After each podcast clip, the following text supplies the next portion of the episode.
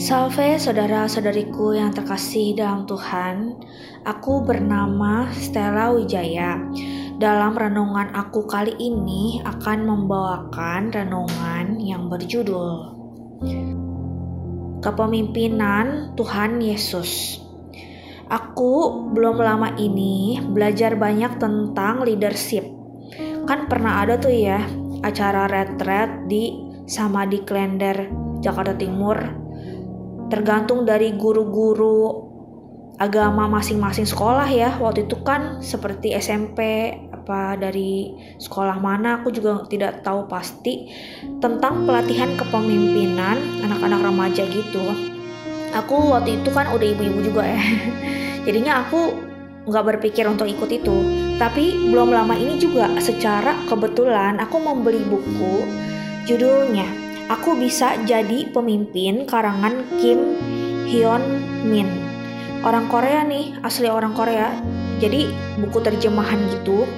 Penerbitnya dari Gramedia Pustaka Utama tahun 2019 diterbitkannya. Subjudulnya 7 kiat sukses dari para pemimpin besar dunia. Aku suka sekali tentang buku ini. Sebenarnya aku beli buku sekitar 4 apa 5 gitu ya waktu itu. Aku suka semua tuh bukunya. Dan juga pas sekali dengan kebutuhan membaca aku nilai-nilai yang aku butuhkan pada saat itu. Aku sendiri juga kan gak terlalu bisa mikir terlalu berat.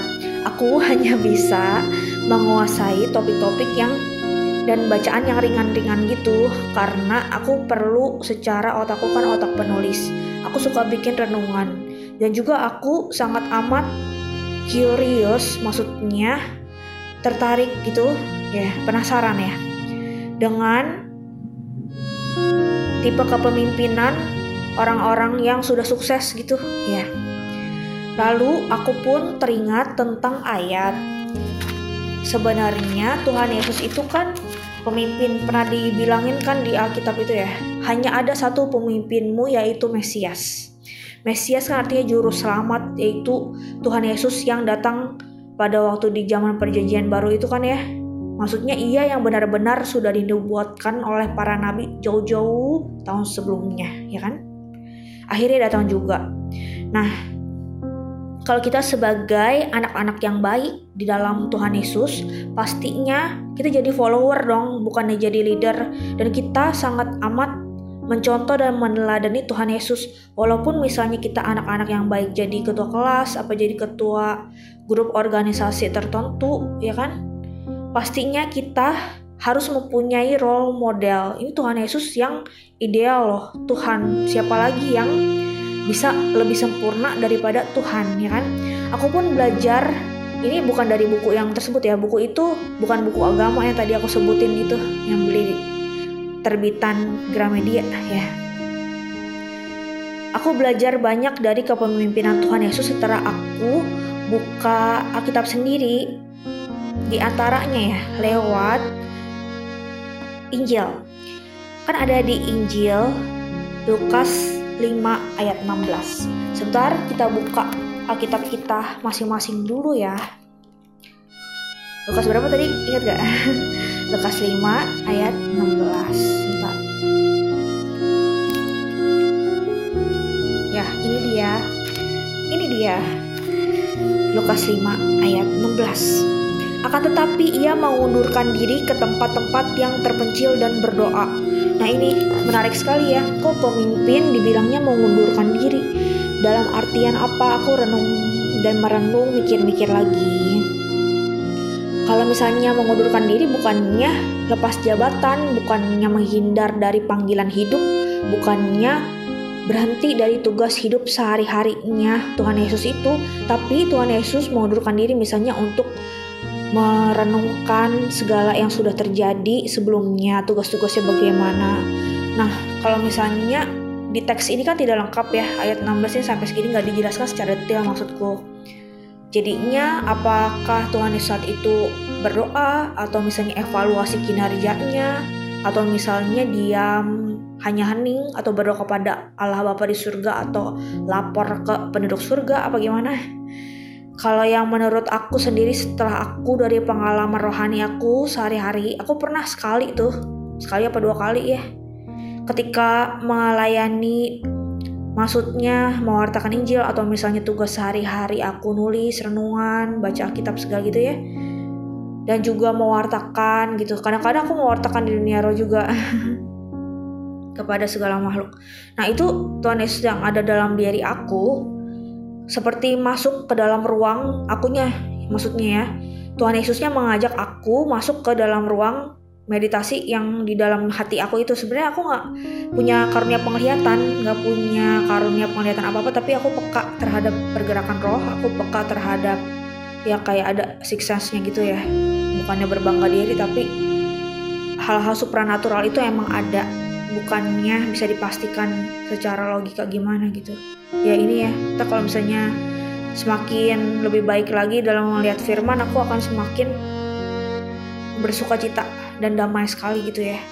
Nah itu aku jadi mikir oh iya teringat ayat kayak gini nih. Bener Tuhan Yesus menyepi menyendiri kayak gini ya mengundurkan diri maksudnya.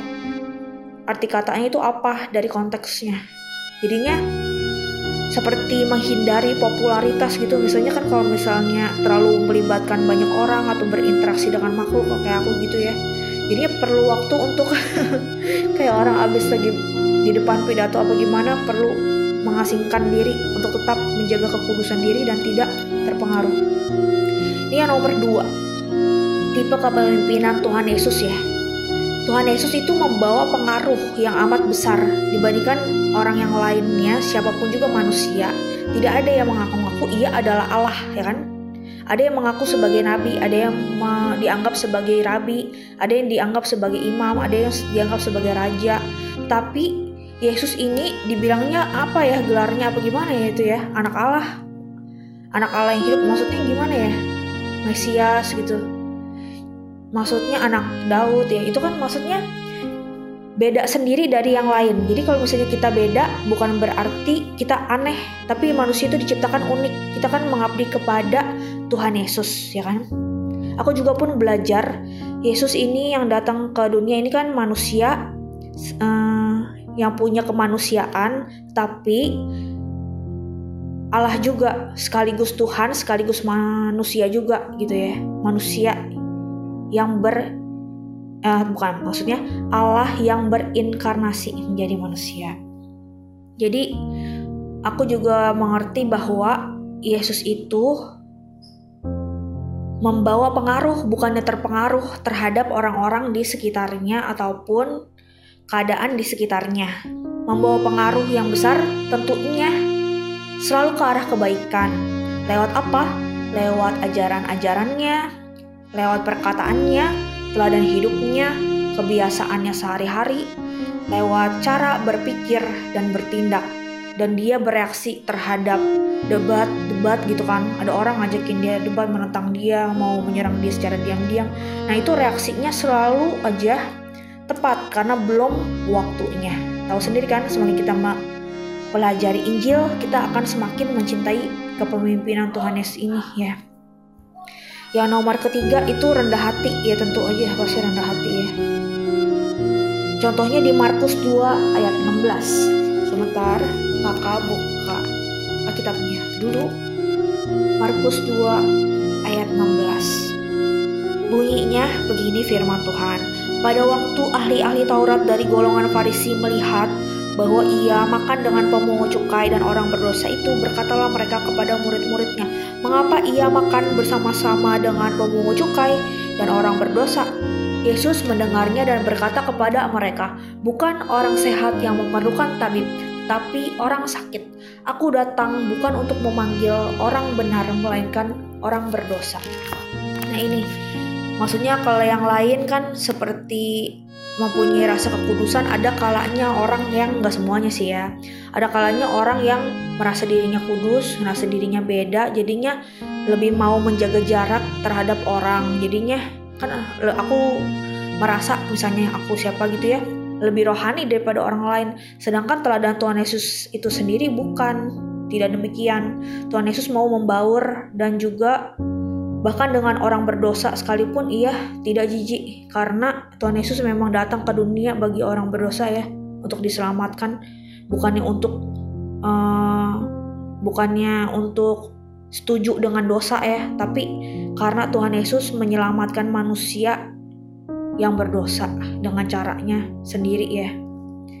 Terus udah gitu apalagi ya? Yang aku kagumi dari figur kepemimpinan Tuhan Yesus itu ada banyak sebenarnya. Ada satu ayat lagi di Lukas 8 ayat 22 sampai dengan 25. Sebentar ya.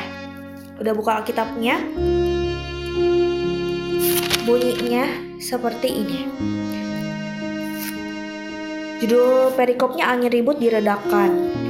Pada suatu hari Yesus naik ke dalam perahu bersama-sama dengan murid-muridnya dan ia berkata kepada mereka, "Marilah kita bertolak ke seberang danau." Lalu bertolaklah mereka. Ketika mereka sedang berlayar, Yesus tertidur. Sekonyong-konyong turunlah topan ke danau sehingga perahu itu kemasukan air dan mereka berada dalam bahaya. Lalu datanglah murid-muridnya membangunkan dia katanya, Guru, guru, kita binasa. Ia pun bangun lalu membentak angin dan air yang mengamuk itu. Angin dan air itu pun reda dan danau itu menjadi teduh. Lalu katanya kepada mereka, "Di manakah kepercayaanmu?" Mereka pun menjadi takut dan heran. Lalu berkata seorang kepada yang lain, "Siapa sebenarnya orang ini sehingga ia memberi perintah kepada angin dan air?" Dan mereka taat kepadanya. Demikianlah Injil Tuhan terpujilah Kristus. Aku pun belajar lagi bahwa Tuhan Yesus tuh sangat amat berwibawa ya. Jadi kepemimpinannya itu berbeda sekali dengan yang lainnya. Bahkan alam pun bisa tunduk kepadanya. Dia begitu maha kuasa dan kalau misalnya perkataannya apa tidak selalu uh, apa ya namanya ya? Sama-sama seperti contoh-contoh yang lainnya tapi ia punya gaya dan jati dirinya sendiri. Jadi tidak mencontoh orang lain apa gimana gitu kan? Pedomannya ialah Allah Bapa di surga. Ia begitu taat dan tunduk kepada Allah Bapa di surga terhadap kehendaknya Allah Bapa. Nah bagaimana dengan kita misalnya teman-temanku sekalian, adik-adikku sekalian, kita sebagai pemimpin juga misalnya di keluarga kita misalnya anak yang jadi paling besar atau misalnya di lingkungan dan sekitar kita bagaimana kepemimpinan yang kita terapkan? Apakah kita menjadi pemimpin yang jujur, tegas, adil, optimis, bijaksana, berwibawa, atau kita pemimpin yang kurang jujur atau mudah terpengaruh yang tidak baik. Ya, demikianlah renungan aku. Semoga berkenan di hati kita. Semangat terus melaju baca Alkitabnya. Salam semangat dan sehat terus di dalam Tuhan kita Yesus Kristus. Amin.